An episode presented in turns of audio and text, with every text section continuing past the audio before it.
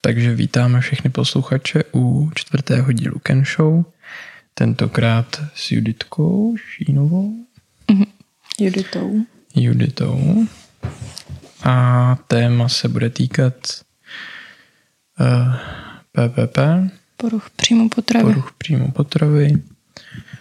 Specificky anorexie, bulimie. Zachotovitý přijídání, ortorexie. Je to tak. Takže tím, že už jsme se trošku rozpovídali, tak uh, můžeme znovu projít ty věci, o kterých jsme se tady bavili. Taky si nějak v krátkosti přiblížíš svoji situaci, kdy, co a jak. Mm-hmm. OK, takže já mám z PPP teda velmi osobní zkušenost. um, řeším to od nějakých 8 let s tím, že diagnostikovaná jsem byla v 11. Ale ty problémy jakoby s jídlem, cokoliv, co se toho týkalo, tak byly už úplně, úplně od malička. Už nějak ve školce to jako začalo. Kdykoliv byl nějaký stresor, tak se to projevilo právě na jídle. Přejídání na sladkostech, anebo naopak ve školce jsem nebyla schopna vůbec nic jíst, prostě nechutenství. Takže, takže se to táhne už dlouho. Já teda ještě na začátek uvedu, že uh, jsme s Juditkou partneři, takže uh, se tady k tím tématu můžu vyjádřit i z objektivního pohledu po dvou letech pozorování. Subjektu. ano. A, takže určitě tady z toho uh, můžu poskytnout i taky nějaký uh, informace z toho, jak to může člověk vnímat prostě z blízkého okolí, z každodenních prostě situací a jak se to prostě liší z toho vnímání, protože samozřejmě lidi, co mají anorexii, psychickou nemoc, tak mají to subjektivní vnímání v některých oblastech třeba posunutý. To znamená, že prostě lidi z toho okolí se s tím těžko stotožňují, těžko to akceptují nebo se do toho nedokážou vcítit. Tak na tyhle věci tady určitě narazíme. Rozhodně. Já myslím, že první takovou myšlenku, kterou jsme rozebrali, tak jsme se začali bavit o té anorexii. Mm.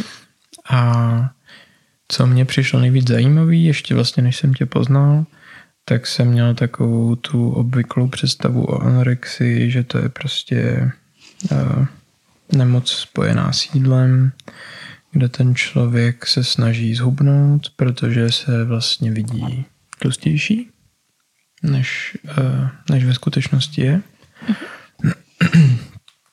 A co mi právě přišlo zajímavé, tak bylo to, že uh, nutně ta anorexie nemusí souviset jenom s tímhle, ale že třeba konkrétně v tvém případě je to vlastně o tom, že ty si přeješ, aby tebe samotné bylo co nejmíň uh, po té fyzické stránce, možná mm. i po té psychické, ale prostě tak, jak ty vnímáš sebe samou jako tělo, tak vlastně uh, ta anorexie není o tom jídle, ale o tom, aby tě bylo co nejméně. A tohle se projevuje i v jiných věcech, než jenom v jídle, že například uh, že jo, ráda piješ kolu zero, takže jsem si všiml, že třeba smačkáváš ty lahve, aby byly takový kompaktnější, menší.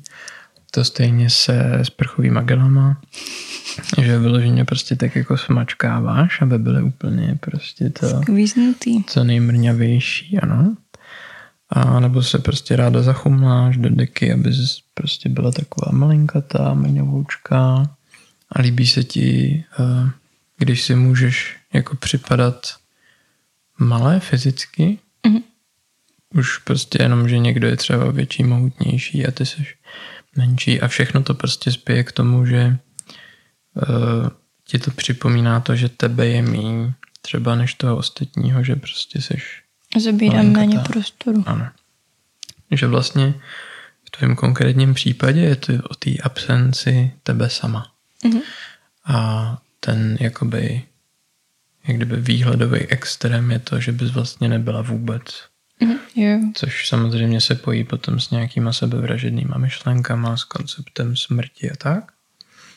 Ale mě prostě hrozně fascinuje to, že uh, mě to úplně jako by zbortilo tu, ten, tu domněnku toho, že se to týká jenom toho jídla a té postavy, ale vlastně to vůbec není o tomhle, aspoň teda v svém případě. Samozřejmě u spousty lidí to tak být může, protože je to hodně individuální, ale že to prostě souvisí s tím, s tou absencí sebe sama. Mhm. Rozhodně PPP je hodně, hodně komplexně nemocnění. je vlastně úplně do všech sfér tvého bytí. A jo, je, je ovlivněna hrozně moc jako věcma. A přemýšlím, co jsme potom, v čem jsme pokračovali. Asi jsme zbořili ten mýtus té váhy a, a tady tohohle. Jo, jo, jo. jo.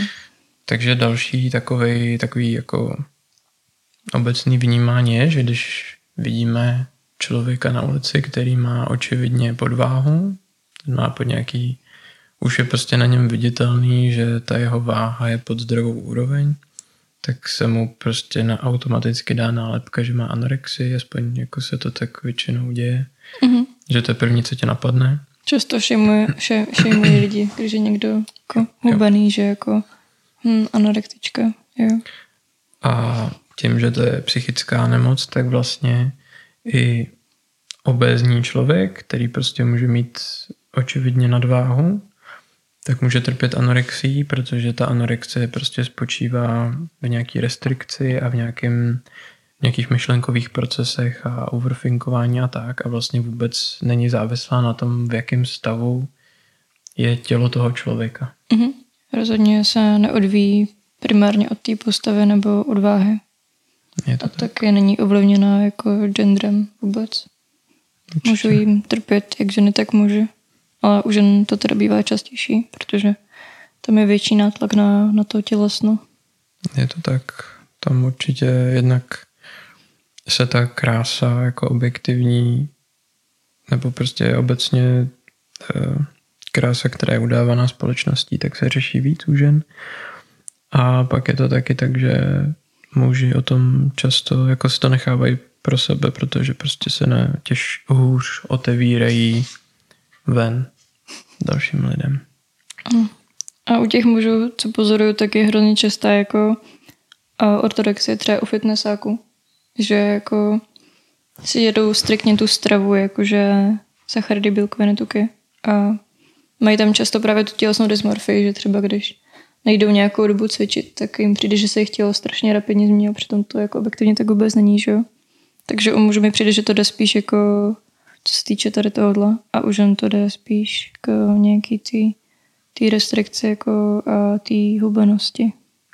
To můžeme ještě tady teda popsat, že ta body dysmorfie je jako zkreslený vnímání těla. těla. Mm-hmm. A ortodoxie je... Ortorexie. Ortorexie. Ortorexie je jakoby přehnaná zdravost ve stravě. Což je třeba jakože rozdíl u anorexie je ten, že uh, třeba můžete hlídat jakoby ty kalorie, ale třeba můžete jako ujíždět na nějakých nezdravých věcech, jako nějaký sladkosti nebo tak, nebo třeba i ta kola zero. Mm-hmm. Ale ortorektik by řešil jakoby už jenom to, že v té kole zero je prostě kyselina fosforečná a prostě spíš tady to jakoby to složení těch potravin, než jakoby ta kalorická hodnota, tak bych to řekla. Jasně, takže on se soustředí že jo, na ten trénink, na... No, pokud, pokud, jakoby cvičí třeba spousta holek jako co jsem se s nimi bavila, tak říkali, že vlastně chtěli mít tu stravu tak strašně zdravou, že nakonec skončili jako u semínek vyloženě. A i ty semínka potom už jako e, nebyly dostatečně zdraví. Takže, takže tak, no, hrozně řešíš vlastně jako to složení těch potravin. To je pak taky další věc, kterou jsme vlastně předtím rozebrali, že uh, že většinou to bývá tak, že ta anorexie není uh, jedinečná, ale Jedinečná. Jakože... Není jedinečná, ale že je doprovázená bulimí nebo tím přejídáním. Hm. Že většinou ten člověk, jak ty si říkala, si projde skoro všema fázema tady s hm. těma. Hm. A mě potom akorát teda zajímalo, jestli když člověk teda splňuje, dejme tomu, požadavky té anorexie, mm-hmm. ne asi požadavky, ale požadavky nějaký... Body, body anorexie, jo. tak jestli potom, když uh, se třeba přejí a potom jde zvracet, jestli by mu uh, diagnostikovali i ty ostatní nemoci, nebo jak je to vlastně s těma kritériama. Mm-hmm. Um, no tak u té anorexie tam máš teda primárně tu restrikci. mi se kompenzuješ třeba nějaký přejdení vlastně s vracením nebo laxativy pro jímadle.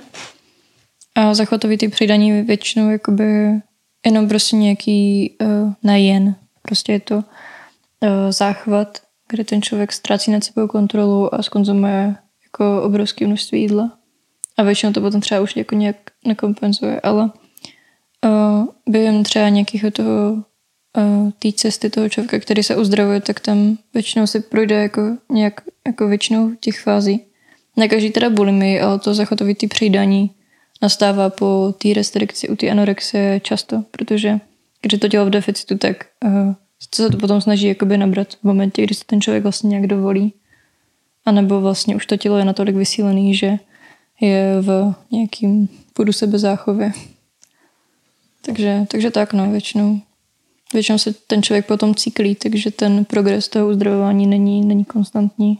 Jde to nahoru dolů. Ale myslím si, že je možný se z toho ne úplně plně dostat. To bych asi chtěla říct.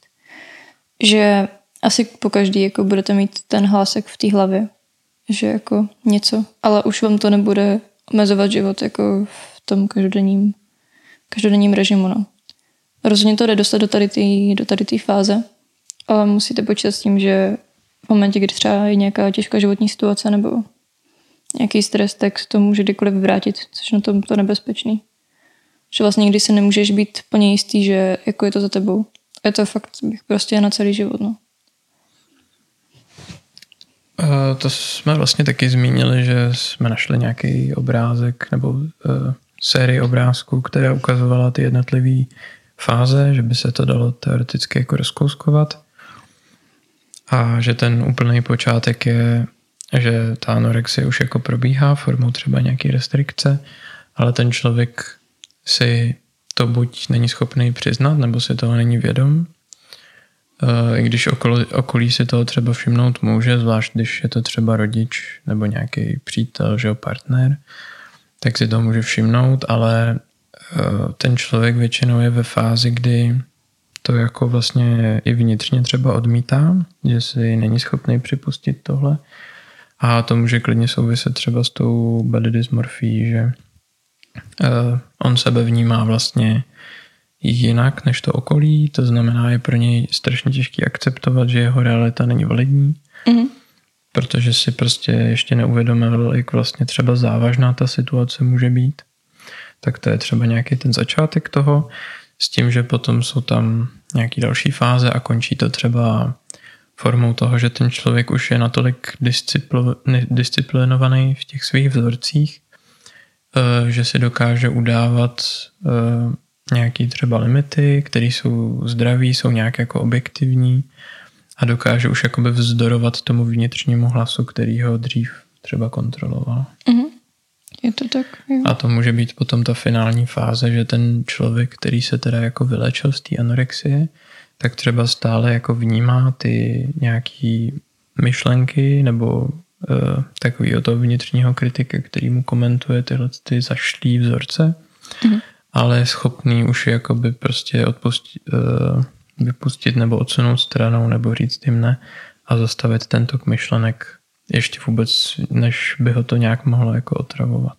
Hmm. To je možná taková ta jako realistická finální fáze, kam se teoreticky může člověk dostat, pokud s tím jako hodně pracuje a uh, není to samozřejmě bohužel zaručený, ale je to tak nějak výhledově jako ta realistická forma té finální fáze.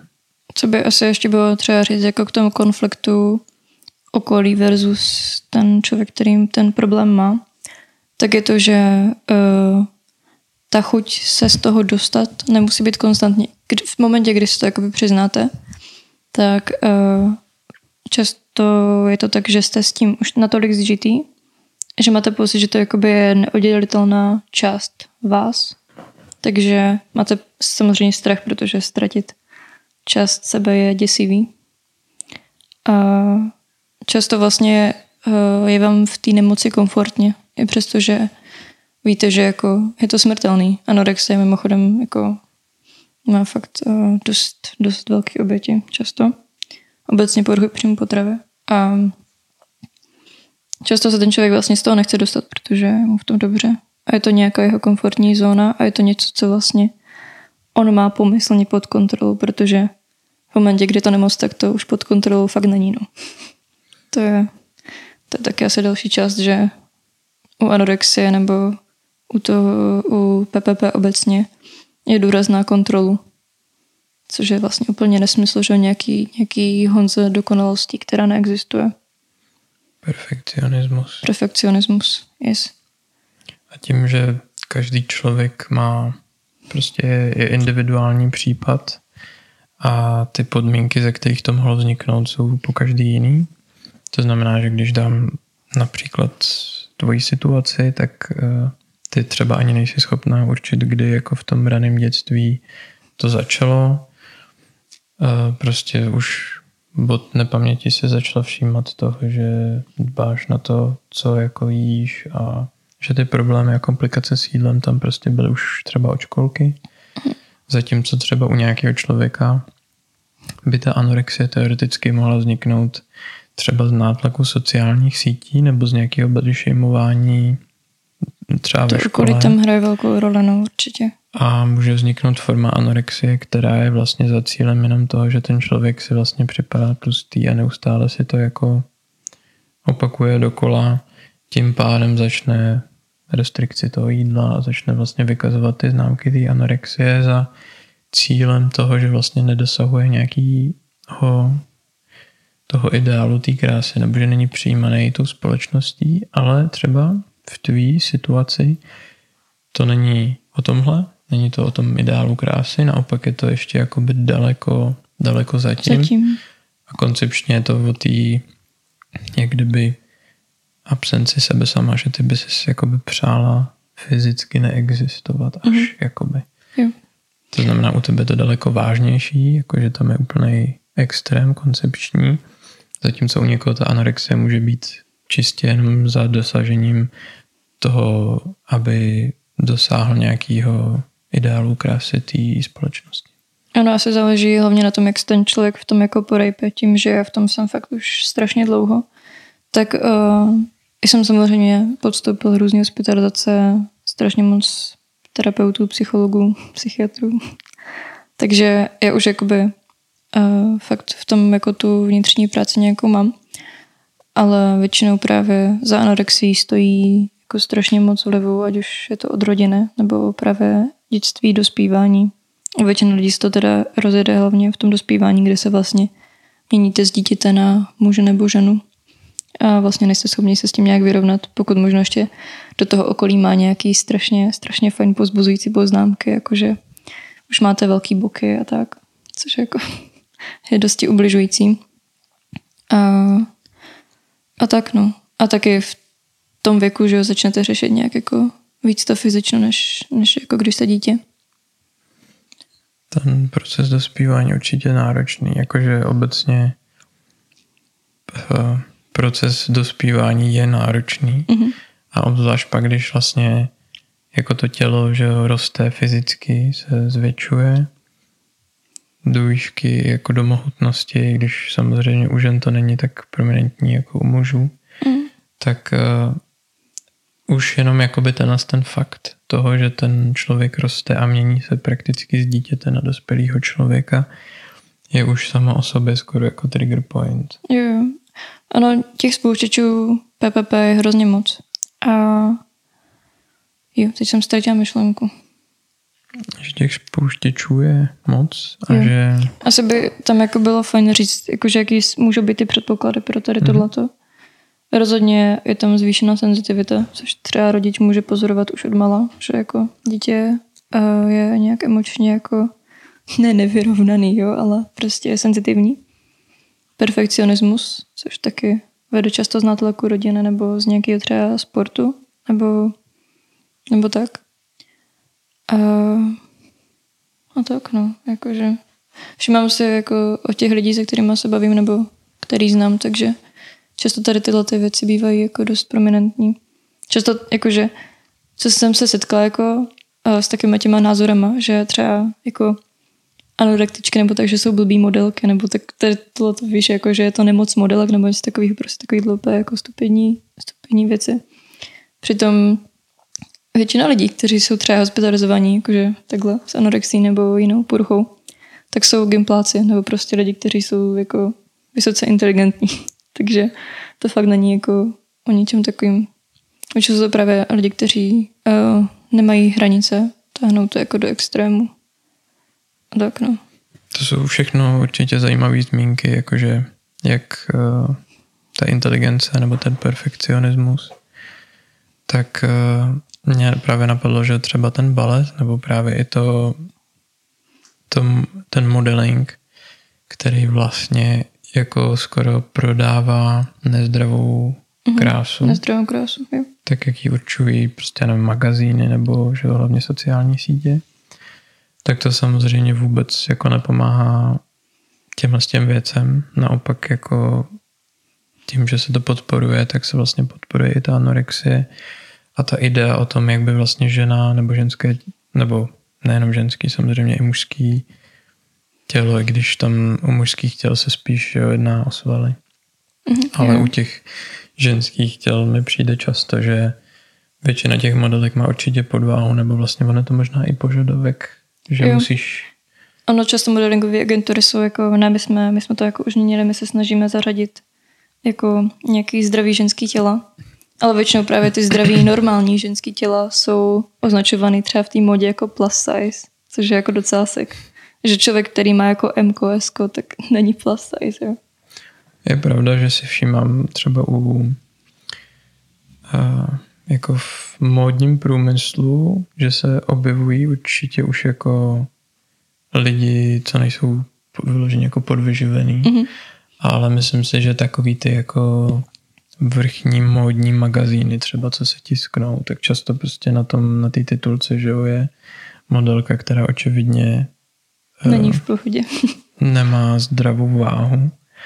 A to samozřejmě jakoby se to ztratí v tom obrovském množství tady z toho průmyslu, který to jako takhle diktuje. Mm-hmm.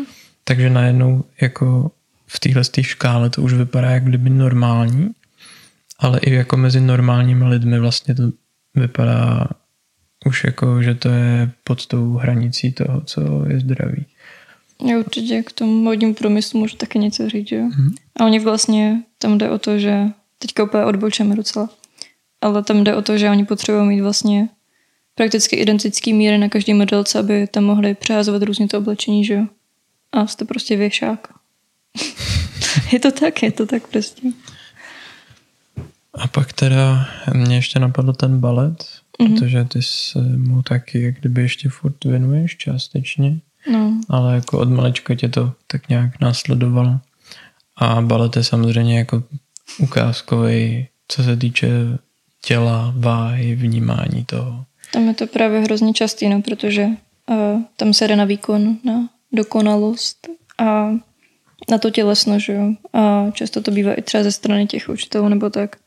A já si pamatuju, že jak, fakt jako, že tam jako se mi to docela dost rozjelo asi skrz to, že já jsem začala chodit do baltu v nějakých čtyřech letech, že a, a pamatuju si, že už jsme prostě v šatnách jako řešili, kdo jak vypadá, kdo se do čeho vejde nevejde a, a tohle, no. A potom se samozřejmě s těma holkama hrozně srovnáváte. To porovnávání u PPP je hrozný. Jakože nejenom co se týče toho tělesna, ale co jsem třeba zaznamenala, tak na Instagramu buď to, buď to je, jsou vyloženě takové dvě skupiny. Buď to je pro Ana, který vyloženě vzývají anorexii a jako je to pomalu jako náboženství, který je strašně fetišizovaný mimochodem a je to hnusný. A nebo jsou tam jako holky, který, nebo lidi, kteří se snaží jako uzdravit a mají potřebu, že to jako nějak ventilovat, jako ten svůj boj. Takže full day of eating, kde vám natáčí nebo fotí všechno, co za ten den snědli, včetně maker a kalorických hodnot a tak, takže potom ti lidi se strašně srovnávají a je to, je to fakt jako zvláštní komunita, konkrétně na těch sociálních sítích. Je to tak, no, jako to, právě s příchodem těch sociálních sítí, že od nějakého roku 2009, pak samozřejmě jako tehdy ještě to tak nebylo, ale jakmile přišel Instagram, přišly algoritmy a už to nebylo jenom chronologický, ale začalo se to vlastně míchat dle toho, co člověk vyhledává nebo co se mu líbí, co lajkuje, tak eh, to vlastně bylo tématem předešlého podcastu, kde jsme se bavili o tom, že s příchodem sociálních sítí extrémně vzrostla sebevražednost celosvětově a že tam je jako velice úzká korelace mezi sociálníma sítěma a tou úmrtností, která furt jakoby trendově narůstá. A samozřejmě nemalou součástí těch procent je určitě i ta anorexie a další uh, poruchy příjmu potravy, který prostě ty sociální sítě tím, že určují nějaký pomyslný ideál krásy, který třeba je často naprosto jako umělý nebo je vlastně i nereálný, protože lidi, že si to upravují, projíždějí to filtrama a tak, tak vlastně tady ta nějaká kolektivní představa o tom, jak by žena, nebo no, dejme tomu, žena měla vypadat, je vlastně strašně zkreslená a nezdravá mm. a strašně to podporuje právě tu anorexii. Mm. Což ty zmiňovala, že jo, třeba ten TikTok. Jo, pokud se snažíte nějak jako se sebou v tomhle ohledu něco dělat, tak smažte sociální sítě, hlavně TikTok, protože ten algoritmus je takový, že fakt máte na nic den a najednou vám tam jako přiletí uh, na foriu 15 prostě různých věcí, kteří vás můžou úplně vytrigrovat, prostě vyhublí holky, uh, fitness influencerky, to je něco, co mě úplně vytáčí, prostě nemáš vystudovanou běžovou poradkyni nic a prostě budeš, budeš říkat lidem, co mají jako, jak se mají stravovat. Takže TikTok a tohle je v tom hrozně toxický. No. Hlavně ještě, když se dostanete do těch komunit, jako tady vyloženě jsou pro Ana, teda podporují anorexii, tak to, je, to už je hodně sick, no. Anorexie je strašně fetišizovaná taky jako je to, je to, je to hodně toxický, no.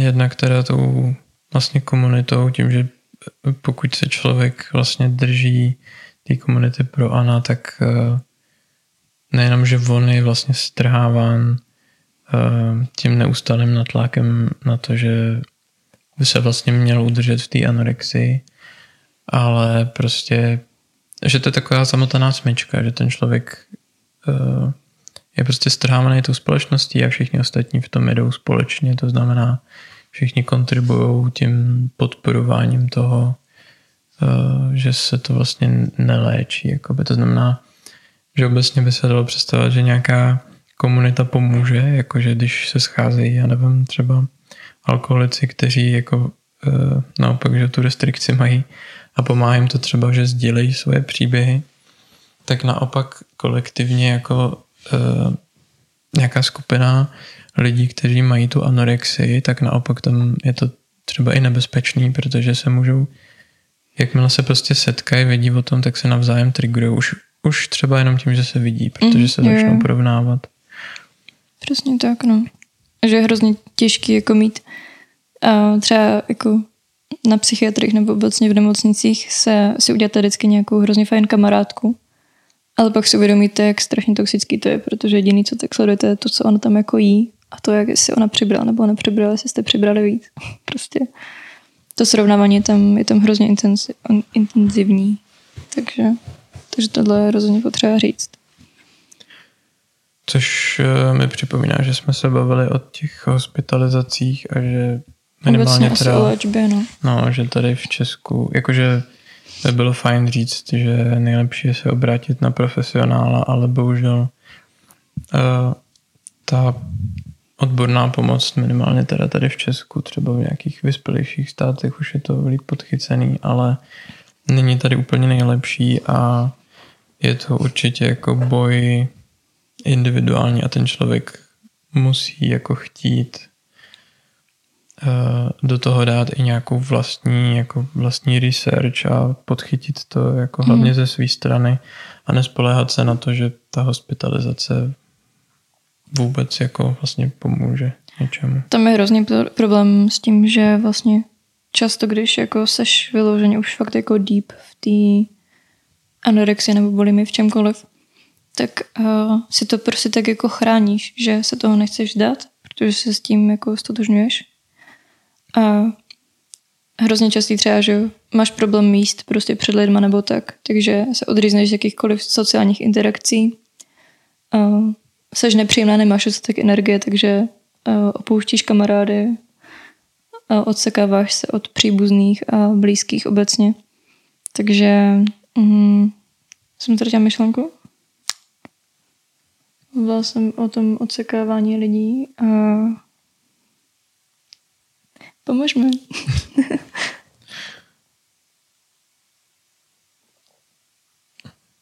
Já nevím, kam jsem tím chtěla zaběhnout. Jo, že si to hrozně hlídáš. A tím, že ty vlastně od sebe odsekneš všechno to, co tě jako tak nějak drží eh, v tom spětí s tou realitou objektivní, tak ty vlastně už žiješ jenom v té hlavě a žiješ jenom v té nemoci. A je to vlastně tvoje jediná kamarádka, nebo jakože, to takhle blbý říct, jo, ale je to fakt jako vlastně to jediný, co uh, ty objektivně vníma, subjektivně vnímáš, že máš. A, a tak, no. Tak to, že charakter toho člověka během toho vyrůstání se nějak vyvíjí a to ego vzniká prostě nabalováním zkušeností, myšlenek a tak. To znamená, že ten člověk, že se stotožňuje s tím egem mm-hmm. a tím, že to ego je utvořeno převážně tady z těch myšlenek, které jsou jakoby anorektický, tak ta představa toho, že by měl odříznout tohle, je kdyby vlastně odřízl podstatnou část sebe, to znamená, mm-hmm. je to jako nepředstavitelný. Takže tam pak se nabízí to, že ten člověk by asi měl začít třeba přebírat nějaký zdravý jako vzorce a vlastně si tím jako i utvářet novou identitu, protože reálně ten člověk se musí stát někým jiným, že? aby mm. se s tím jiným mohl stotožnit a nestotožňovat se s tou anorexí. Jo, asi bychom prostě měli říct, že je těžký si vůbec o tu pomoc říct, protože i když už jste v tom bodě, kdy si uvědomíte, že ji potřebujete a že to není jako dobrý, že to fakt spěje k záhubě, tak často prostě mm, se natolik bojíte, že to jako neuděláte a že je vám v tom vlastně líp, než kdybyste měli být jako vystavení té ztrátě toho. A jo, měli jsme navázat ty hospitalizace. Jo, na tu pomoc. Takže pokud máte fakt jako nějaký problém nebo u sebe už pozorujete ten problém a, a jdete do toho s tím něco dělat, tak první, co vyhledat psychologa, terapeuta. Potom, pokud je potřeba, tak psychiatr. Prostě někdy ty prášky jsou potřeba, let's be honest. A, a ta hospitalizace, to je fakt jako až takový, to, kdy ten člověk to není schopný utáhnout doma. Ale pokud to jde, pokud nejste v ohrožení života, tak fakt jako se snažit to držet doma, protože eh, v nemocnici vás přijmou za tři měsíce nejdřív od té doby, co si to poža- o co požádáte. Taky musíte teda splňovat nějakou tu podmínku toho, aby vás považovali jako za dostatečně nemocné, což často třeba u anorexie bývá jako pod BMI 18,5, což je prostě jako hrozný, že vás vlastně ti doktoři nepovažují za dostatečně nemocná, až budete umírat, tak jako tak teda přijďte, no.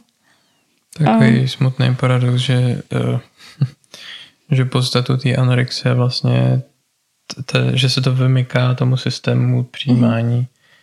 a je to jakoby paradoxní, no. Tím, že jsme tady zmiňovali, že ta anorexie není určeno, určována stavem toho těla fyzicky, protože prostě i obezní člověk může mít anorexii, ale je smutný, že prostě pro to přijetí ten člověk musí vykazovat fyzicky tady ty známky, jako aby tabulkově odpovídal té podvá, podváze. Aby tě, aby tě jako tabulkově umístil jako anorektika, tak musíš sp- jako splňovat i tu podváhu. Není to teda podmínka pro přijetí, jo? můžou tě přijmout jinak, ale... A jsi říkala, že když to nesplňuješ, tak dostaneš Tak máš nálepku. atypickou anorexii, takže Aha. není dostatečná jakoby v úvozovkách ta tvoje anorexie. Což ti určitě skvěle pomůže. Jo, to tě úplně podpoří. Jo. jo, jo.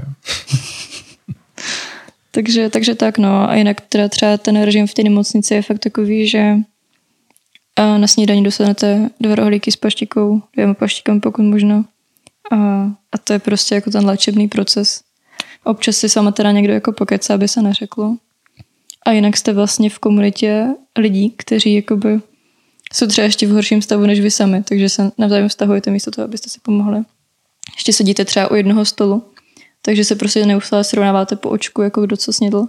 A jak jeden člověk přestane jíst, tak přestanou jíst všichni. takže to je prostě takovýhle jako efekt. Není to, není to většinou nápomocný, většinou jakoby se ti lidi do těch nemocnic vrací znovu. Pokud je teda ty nemocnice netraumatizují natolik, že už jako nikdy víc. Takže vlastně ten systém tady v Česku není moc jako dobrý na tohle.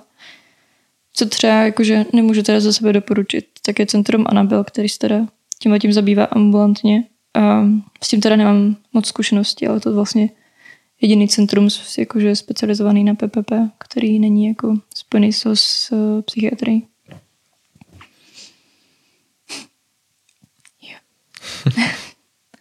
tak jo, možná se přesuneme k dalším bodům, nebo ještě chceš něco říct? Já myslím, že jsme tam měli ještě pár věcí. Uh,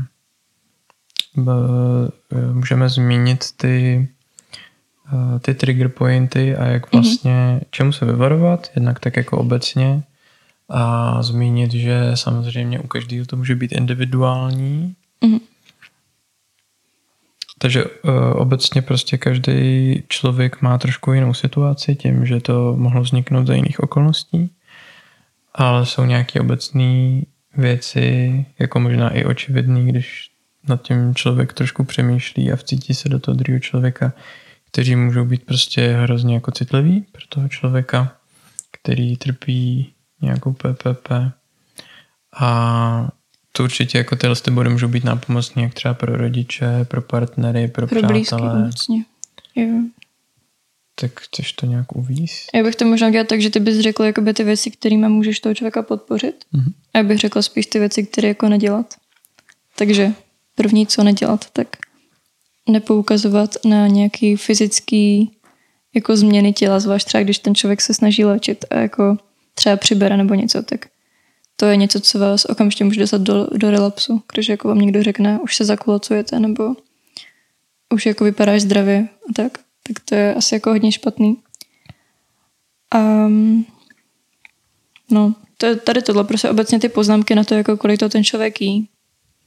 Fakt jako nevíte, čím si zrovna v ten moment prochází. Takže něco, co můžete myslet třeba dobře primárně, prostě někomu řekneš, že vypadáš už zdravíš, tak normální člověk by si řekl, že to je kompliment, ale pro člověka, který tím trpí, tak uh, to kompliment fakt není. Tak můžeš asi ty. uh, tak určitě každému tomu člověku naslouchat zvlášť, protože on nejlíp ví, co mu vyhovuje a naopak, co mu nevyhovuje. Samozřejmě ty situace můžou být náročnější, pokud ten člověk je ve fázi anorexie, kde je vyloženě jako obsest každý moment tou anorexií, tak je obecně ta komunikace v čemkoliv jako náročná, protože jako i vlastně třeba špatný pohled, který ani nemusí být třeba myšlený špatně, může znamenat prostě eh, jakýkoliv overthinkování toho, jestli ten člověk eh, třeba vypadá tlustě, nebo eh, prostě tam je obecně jako tady ta práce složitá.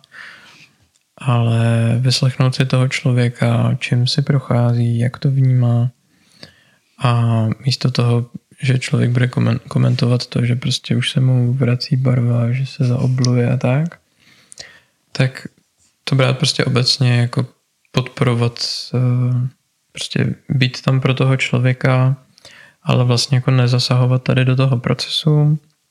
Třeba se ujistit možná, že ten člověk jako má přístup k nějaký pomoci nebo mm. že má ty zdroje k tomu, eh, aby mu jako bylo nějak pomoženo. Ale asi se úplně jako nevyměšovat do té situace toho, že pojď, jako zajdeme tady na kebab, tam prostě se nadlábneš a hnedka to nabereš zpátky a tak to je jako mm. úplně nejhorší. Což mi připomíná, že jsme se bavili uh, o tom, když se obecně jde někam na jídlo. Jo, jídlo před lidmi. Uh, tak samozřejmě pro lidi, co trpí jakoukoliv PPP, tak je náročný jíst mezi ostatními lidmi, protože prostě přemýšlí nad tím, že ti ostatní lidi hodnotí, že oni přemýšlí nad tím, kolik oni toho snědli. Uh, Tam prostě, jde, no, promiň. Povídej. Tam jde třeba i o to, že jako um, třeba ze svého pohledu, um, když vím, že se mají dopředu někam do nějaké restaurace, tak už v ten moment mám jako potřebu si říct, OK, tak někam nejdeš, budeš teďka týden nemocná a vůbec jako se do Prahy nepojede.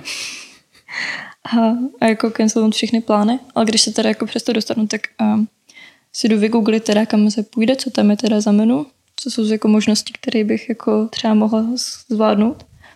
Ale i tak je to doprovázené jako hroznou úzkostí a strachem. Už jenom to, že tam musíte sednout, dostanete jídlo, které jste si nepřipravili sami, takže nevíte přesnou gramáž jednotlivý potraviny, nevíte, kolik oleje v tom je, to je zásadní věc olej, minimálně pro mě. A nemáte vlastně kontrolu nad tím, jako kolik toho přijmete. A teda to okolí, jakože mám hrozný problém jíst jako před lidmi obecně, že Gabriel je fakt jako asi jediný, před kým ten problém jako už teďka nemám, tak výrazný. Ale ve společnosti je to, je to náročný hodně. A třeba i jako, když uh, jsem vyloženě ne v té fázi té restrikce, ale takový ty, jako kde přelítávám v té bulimy, tak si řeknu, OK, dám si tady tohle, uh, porci, která je nějak kontrolovaná a prostě stačí. Ale v momentě, kdy já už jako se přes nějakou tu malinkou hranici dostanu, tak se přehoupnu zase do toho uh, přejídání, takže pak uh, už vlastně zlábnu úplně všechno a pak následují ty vyčitky nebo zvracení.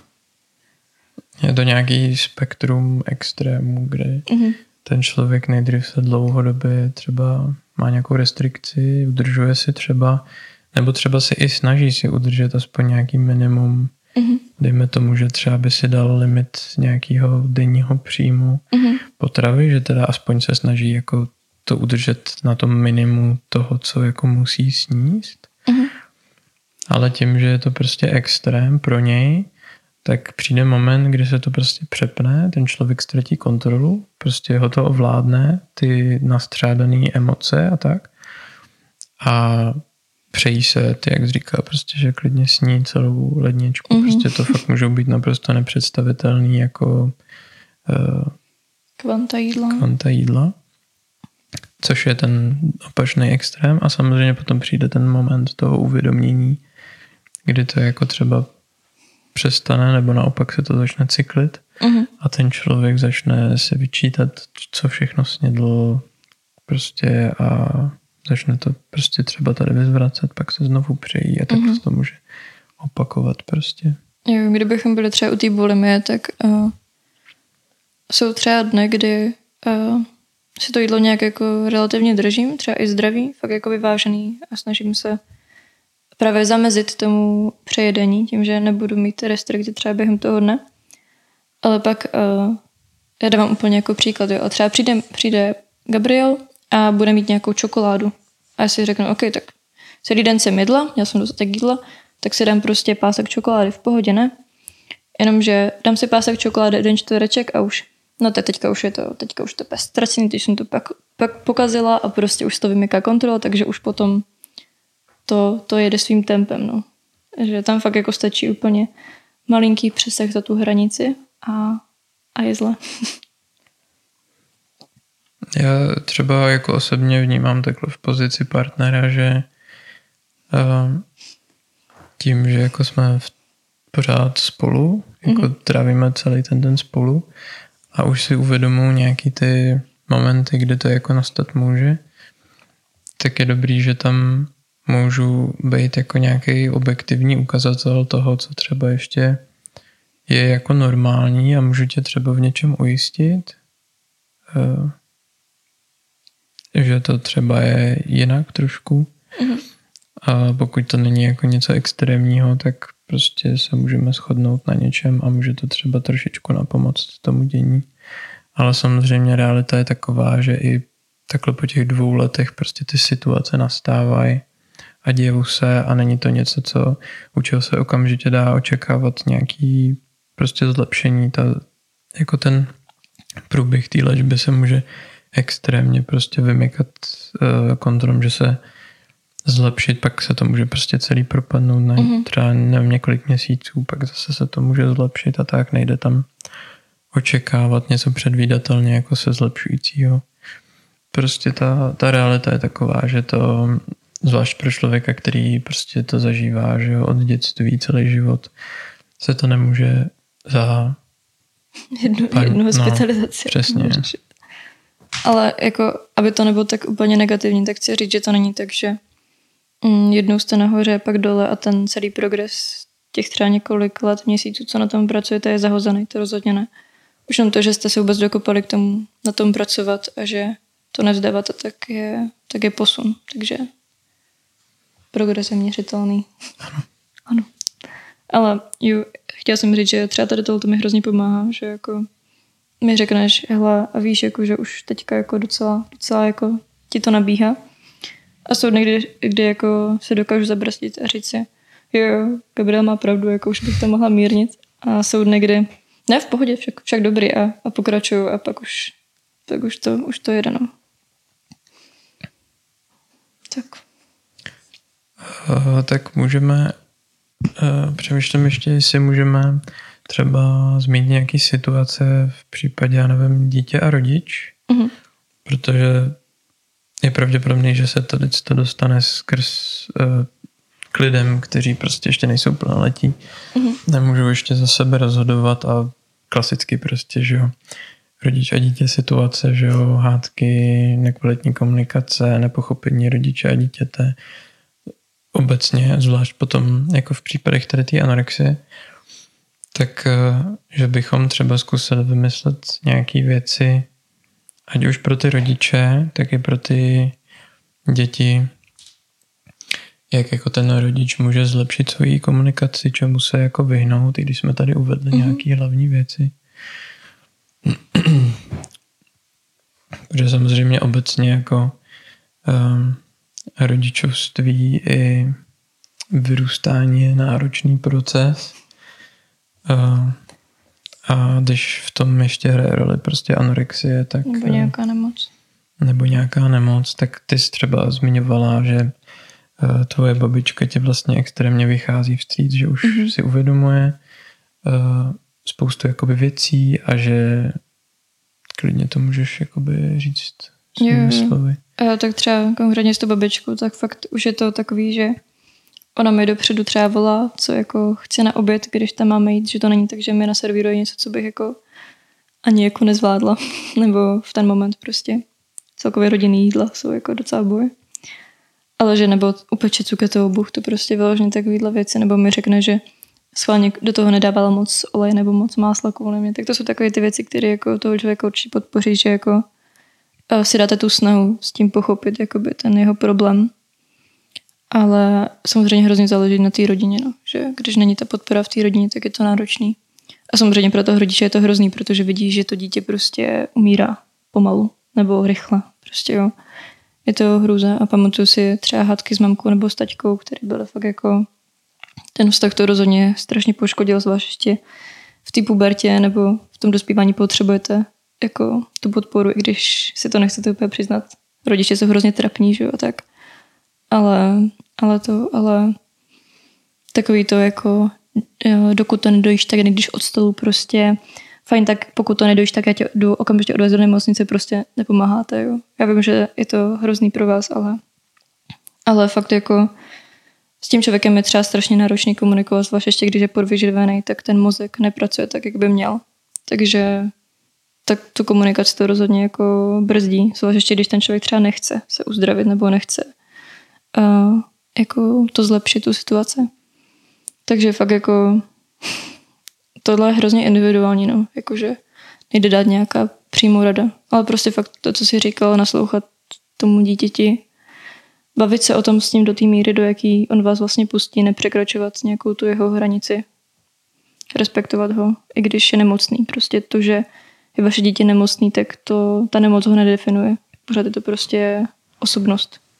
Ta komunikace je určitě jako klíčová a samozřejmě najít tu hranici, eh, tu zdravou hranici toho, jako vlastně balancovat že, mezi těmi extrémy, kdy ten rodič je jakoby nucený uh, zasáhnout tak, aby to dítě jako přežilo, samozřejmě ideálně za doprovodu nějaký odborný pomoci, Mhm. někoho, kdo může jako korigovat celý ten proces, tak samozřejmě jako ze strachu toho, že to dítě upadá do nějaký jako nebezpečné situace, tak když už jako teda tam vzniknou nějaký požadavky, které by teda určitě měly být jako smysluplný a měly, být, eh, měly by nějak korelovat s tím, co třeba řekne nějaký odborník, tak určitě nejít jako proti tomu, že začnu vařit prostě, já nevím, tučnější jídla. Eh, To jako určitě není ta cesta. Když už, tak naopak jako naslouchat tomu dítěti, jít třeba eh, cestou toho, že teda změním ten jídelníček tak, aby vyhovoval nějak jako třeba byl zdravější, byl jako vlastně výživnější z, malý, z menších porcí. Co komu A vyhovuje. Co komu vyhovuje. věci. Než jít jako proti tomu, že teda tak teď, když teda ty nejíš, tak tady musíš sedět a sníst tohle, to, to určitě ne. Jako to jsou, to vlastně přidává jenom další extrémy, který vůbec nezlepší situaci, naopak jakoby zhorší ten vztah mezi rodičem a dítětem, zhorší tu důvěru, Mhm. která už i tak vlastně i ten člověk jako kolikrát nemůže důvěřovat sám sobě, Mhm. na tož prostě koupeným věcem a tak, takže jakmile se tam zavede nějaká úzká komunikace mezi tím, co se jí, co se jako, jak se s tím dá pracovat, jaký jsou možnosti, prostě být na straně toho dítěte, naslouchat mu, dozvědět se, co on jako prožívá, co je pro ně důležitý a snažit se najít nějaký kompromis. A samozřejmě eh, vyhledat odbornou pomoc někoho, kdo s tím má zkušenost a je na to To je licencovaný. primární krok, určitě, no. Podle mě jako pro toho rodiče je to hrozně náročný. Už jenom proto, že třeba většina rodičů jako s tím nemá zkušenost, takže nechápe, proč by jejich dítě nechtělo jíst. Teď je to jako by vlastně nějaká základní jako potřeba, že jo, lidská. A tady to nepochopení ten vztah jako hrozně brzdí. Jo, a také si myslím, že by bylo důležité říct, že vlastně mm, jak si PPP nebo anorexie je vlastně často jako jenom manifestace nějakého většího problému, který se buď to třeba projeví před ní nebo až jako v průběhu. A většinou to jsou třeba deprese úzkosti, to určitě. Ale taky často třeba bipolárka, hranička. Tam je to teda jako fakt výrazný, no. Protože třeba u té hraničky tam máte taky ty extrémy, že jo. Mhm. Takže tam to jde ruku v ruce vždycky. A jo, počítat s tím, že prostě ten člověk v momentě, kdy už je fakt takhle nalomený, tak může mít i ty suicidální tendence nebo se poškozování. Už jenom jako PPP obecně je se poškozování si, že? protože si odpíráte nebo se ubližujete tímhle tím. Takže počítat s tím, že prostě se to může objevit. Ano, často může prostě, jak říkáš, anorexie být důsledkem ještě něčeho vyššího, Mhm. eh, ať už jsou to ty deprese, nebo je to nějaká bipolárka, ale většinou to tak bývá, bohužel, že, eh, že ten člověk řeší daleko víc věcí, než jenom Mhm. Anorexii. Ale třeba u toho, u té anorexie se to projeví, že na tom, na tom stravovacím, kdežto deprese se Ano. dají vlastně, jdeme tomu i maskovat. Jako, A to je tak jako obecně, že prostě ta, eh, ta diagnóza té anorexie, nebo obecně, že to může být i, u té bipolárky nebo hraničky, eh, může být často mylná nebo prostě nedostatečně eh, schrnutá a to pak může přinést ještě daleko víc komplikací. Mhm. Ale tím, že eh, to tak často bývá, že to je spojený ještě s něčím, tak je dobrý to zmínit, že eh, ten člověk se může prostě vyrovnávat s něčím úplně jiným a ta anorexie může být důsledkem toho, že se s tím Mhm. vyrovnává. Pak samozřejmě eh, se to může řešit jako nějak komplexněji. Přesně tak, no. Jaké jsou některé komplikace anorexie a jaké mohou být dlouhodobé následky? Můžeme zmínit uh, jako takový, nechci říct strašák, ale prostě jak to může, kam až to může Dopadnout. zajít, protože samozřejmě fyzicky jsme se tady bavili o tom, že uh, anorexie může mít i člověk s obezitou, Mhm. nemusí to vůbec být někdo uh, fyzicky podvyživen, ale že vlastně dlouhodobě skrz to, že člověk třeba pravidelně zvrací, tak Mhm. se mu zhoršuje sklovina. Mhm. Eh, Když se dlouhodobě když tam dochází dlouhodobě k té restrikci, tak samozřejmě to tělo na to extrémně trpí. A když potom to dojde do té fáze, kdy by měla teda nastat už ta hospitalizace, kdy vlastně ten člověk musí jít už na nějakou infuzi, Mhm. tak může nastat i jako selhání orgánů. Yes. To ty určitě budeš vědět o tom všem víc. No, jakože aspekt to rozbral na, na ty jednotlivý. Třeba u té bulimie, tak teda primárně fakt ty zuby jako jdou, jdou hrozně, hrozně do háje. A obecně jako ty bakterie, obecně jakože jak ve střevech, tak v ústech. prostě v celém tom traktu. Samozřejmě eh, žaludeční vředy jsou výborná věc. A překyselení žaludku, reflux, vlastně všechno s tím tím spojený. Střevní mikroflora uh, jde ruku v ruce s imunitou, že jo? Takže imunita v háji. Mm, vylučování v případě, že berete uh, projímadla, tak To je pravda, jsme taky tady jako no, To třeba já jsem nevěděl. Já si myslím, že, že by to bylo úplně zajímavý zmínit, ale asi je to důležitý možná zmínit, mm. že samozřejmě ty, že jo, navenek to vypadá tak, že ten člověk jenom nejí, ale přitom tím, že prostě je tam i ta uh, bulimie a tak, tak je tam prostě zvracení, vyměšování, ať už to jde horem nebo dolem. Ano. A pak samozřejmě zneužívání těch laxativů, že jo, což mm-hmm. taky může být vyloženě skoro jako návyková věc. No je to totálně návykový, no. A tam je ten problém, že v momentě, kdy to fakt jako používáte každý den nebo několikrát denně, v horším případě, tak ty třeba si odvyknou pracovat. Takže v momentě, kdy to vlastně si nedáte, tak jste zacpaný, že jo? Třeba několik dní, v mém případě třeba i jako týden a něco třeba. A to vás potom jako ještě vede k tomu, že pane bože, jsem nafoukla, mám to všechno v sobě, co teďka, že jo? Takže co uděláte, vezmete si projímadlo. A tohle to už je ta fáze, kdybyste to měl vyloženě jako řešit jako s doktorem, protože už fakt ty jsou totálně v háji. A tomu to je ještě naše dovolený, no prostě. Mm-hmm. to byla jako hrůza. A no, tady tohle, no. A u ty anorexie tam teda hodně trpí vlastně nechte, protože nemáte dostatek vitamínu, minerálů, aby byly vyživený. Hormony. Většinou třeba, že holkám odejde kompletně menstruace, nebo v tom nejhorším případě už nemají vůbec možnost mít děti. Pokud je to ještě od začátku jako od nějakého jako nízkého věku, tak uh, nerostete do výšky ani do šířky, prostě ty kosti se nedovyvinou, což může mít samozřejmě potom různý problémy. Uh, jako do budoucna třeba s páteří a se vším nebo z pánoví, takže porodíte jako, když nemáte dovyvinutou pánev, tak se není úplně ideálka. A taky rozhodně uh, jakákoliv restrikce jídla nebo obecně tady ta manipulace s jídlem má obrovský vliv na mozek, na vývin mozku. Tam je to fakt jako zásadní, třeba ty jako lidi, kteří s tím trpí už třeba desítky let a z nějakého důvodu ještě jako fakt to zvládají, jako přežívají třeba, tak uh, fakt jako jde, jde vidět, že jako už jsou takový vymitý prostě. Je to hnusný říct, ale jako je to tak, že ta kapacita je tam jakoby omezená. A odvápňování kostí. jo, prostě všechny tady tyhle, tyhle, tyhle ty jako fyzický předčasný stárnutí. Problémy s orgány obecně, hlavně uh, v momentě, kdy vlastně tělo, pokud jste vyložený už tak podvyživený, že tělo nebere energii z tuku, primárně by mělo být brát z potravy, ale v momentě, kdy už nebere tuku, tak bere ze svalu, čili taky orgány, že jo, srdce, všechno.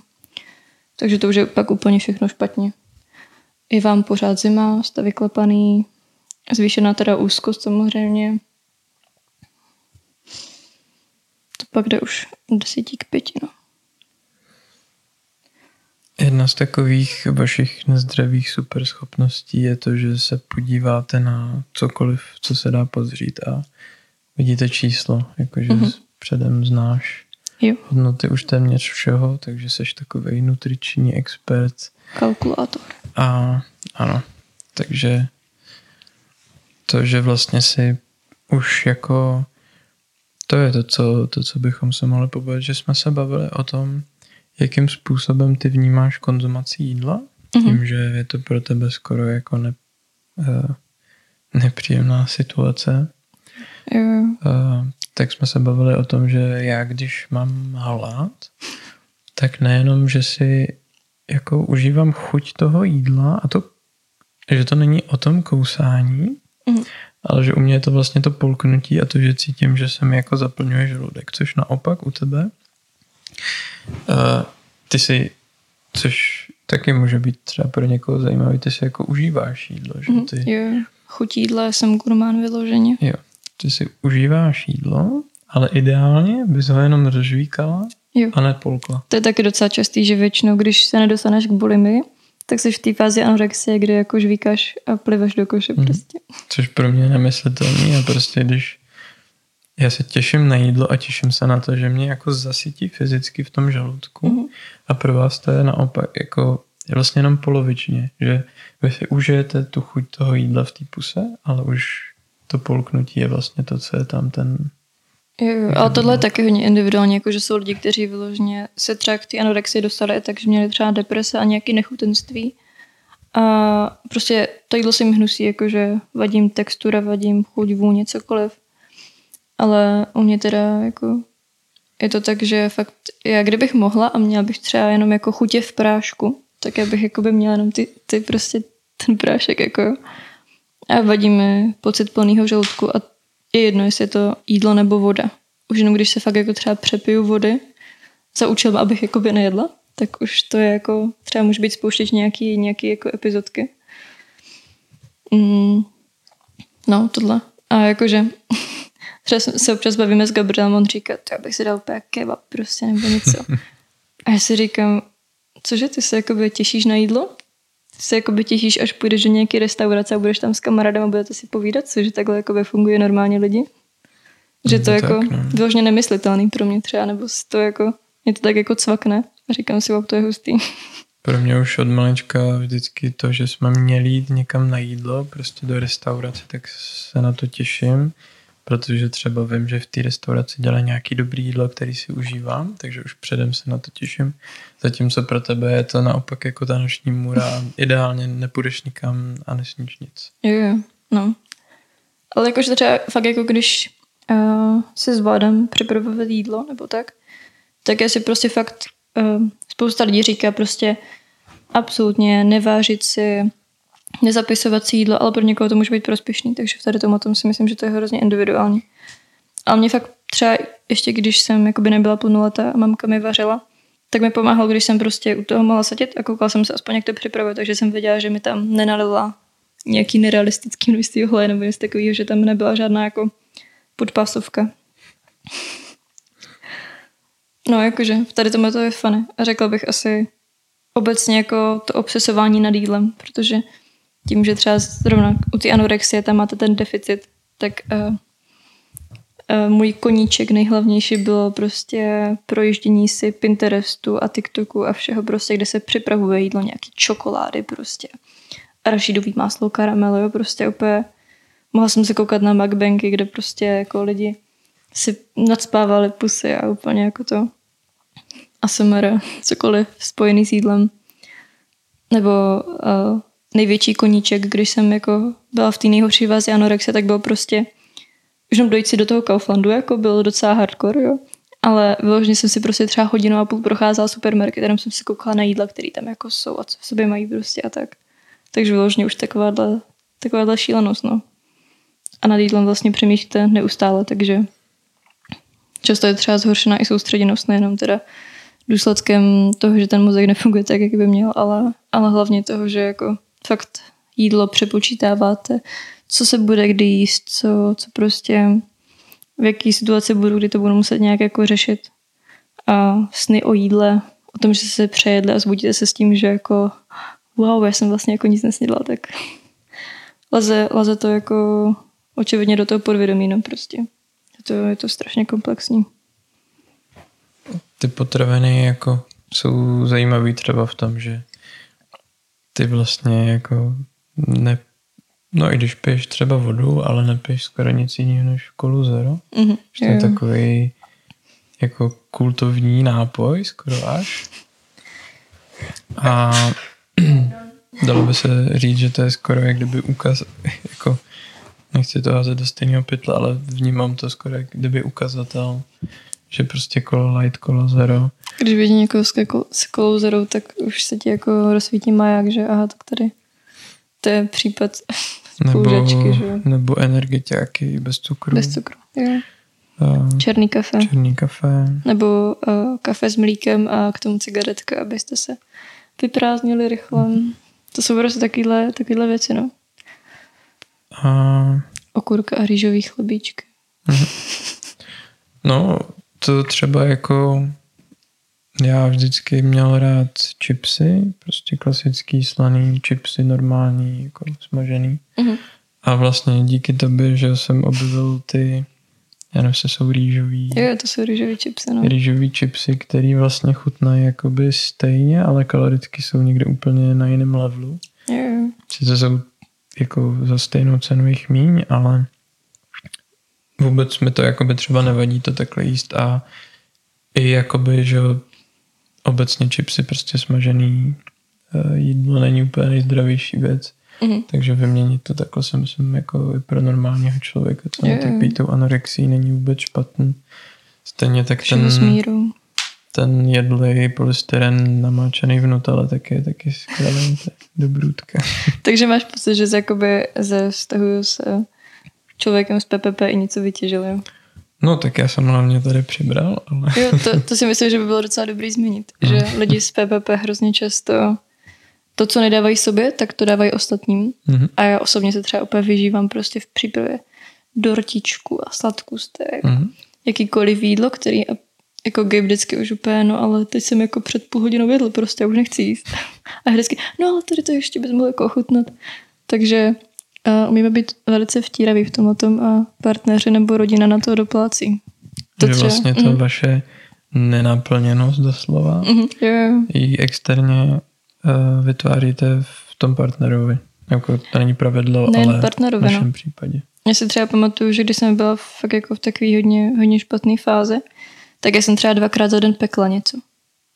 A já jsem to prostě pořád podsouvala mamce a mamka už jako, no ale ty tady prostě spotřebováš věci, které se nesní a které se vyhodí. Což je docela důležitý point, že já jsem hrozně často měla prostě potřebu jenom jakoby to jídlo dostat z dosahu, takže buď to jsem ho třeba jako fakt snědla a vyzvracela, a nebo jsem prostě uh, udělala nějakou úplně patlaninu prostě. Jogurt, do toho cornflakey, prostě do toho kakao, úplně cokoliv. Jenom proto, abych jako si řekla, hm, to je hnusný, tak jsem to vyhodila. Mhm. Prostě jakkoliv to jakoby dostat do dosahu, aby, nebylo, aby si nebyl v ohrožení toho, že jako přijdeš do ztráty té kontroly a třeba se toho přejíš. takže, takže to ono. No, možná bys mohl teďka říct, jakoby, jaký je pro tebe uh, vztah se mnou. Jak to vnímáš? Uh, no, je to téma, který jako obecně řešíme. Uh, pro mě, obec, pro mě osobně je těžký jako nemít nad něčím kontrolu. A to přijetí toho, že tvoje situace je nějak náročná, ty s ní nějak pracuješ a já vlastně nemám téměř způsob, jak ti jakoby pomoct. Mhm. Výjímaje nějakýma, jako tou, tím, že jsem tady pro tebe, že tě jako obecně podporuju, tak já reálně nemám nějaký proces nebo nějakou věc, kterou bych dlouhodobě tě mohl bych mohl přispět do toho procesu zlepšení. Krom toho, že, že samozřejmě se snažíme jako obecně vyvarovat nějakým extrémům, eh, tak když jako nejsme spolu, tak se to stejně stane, že jo, protože eh, tam nejsem.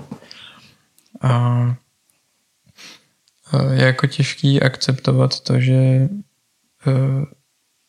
jsou prostě nějaký procesy, které se dějou a člověk je nemůže úplně ovlivnit, ale je dobrý jako samozřejmě ta komunikace, mluvit o tom, vědět o tom a mm, jako nelpit na tom, že by se to mělo nutně někam jako posouvat nebo konstantně zlepšovat.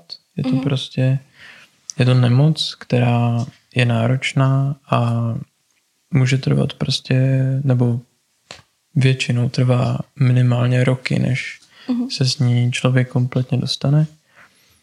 To znamená naučit se s tím nějak fungovat, vědět o tom, nenechat se unášet uh, emočně, prostě nevyčítat to tomu partnerovi, když s tím mhm. zápasí, ale naopak se ho snažit podpořit a uh, pochopit ho.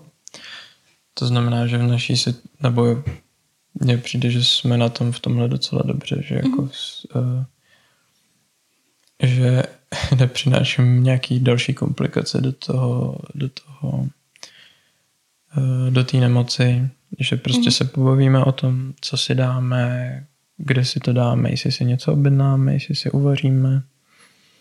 Uh, jsem prostě chápu to, že toho třeba víc nesníš, nebo naopak si jakoby všimnou, že jsi třeba překonala a že si to snědla víc, což je důležitý říct, že ti to jako hnedka nepře, jako nepředkládám, že mm-hmm.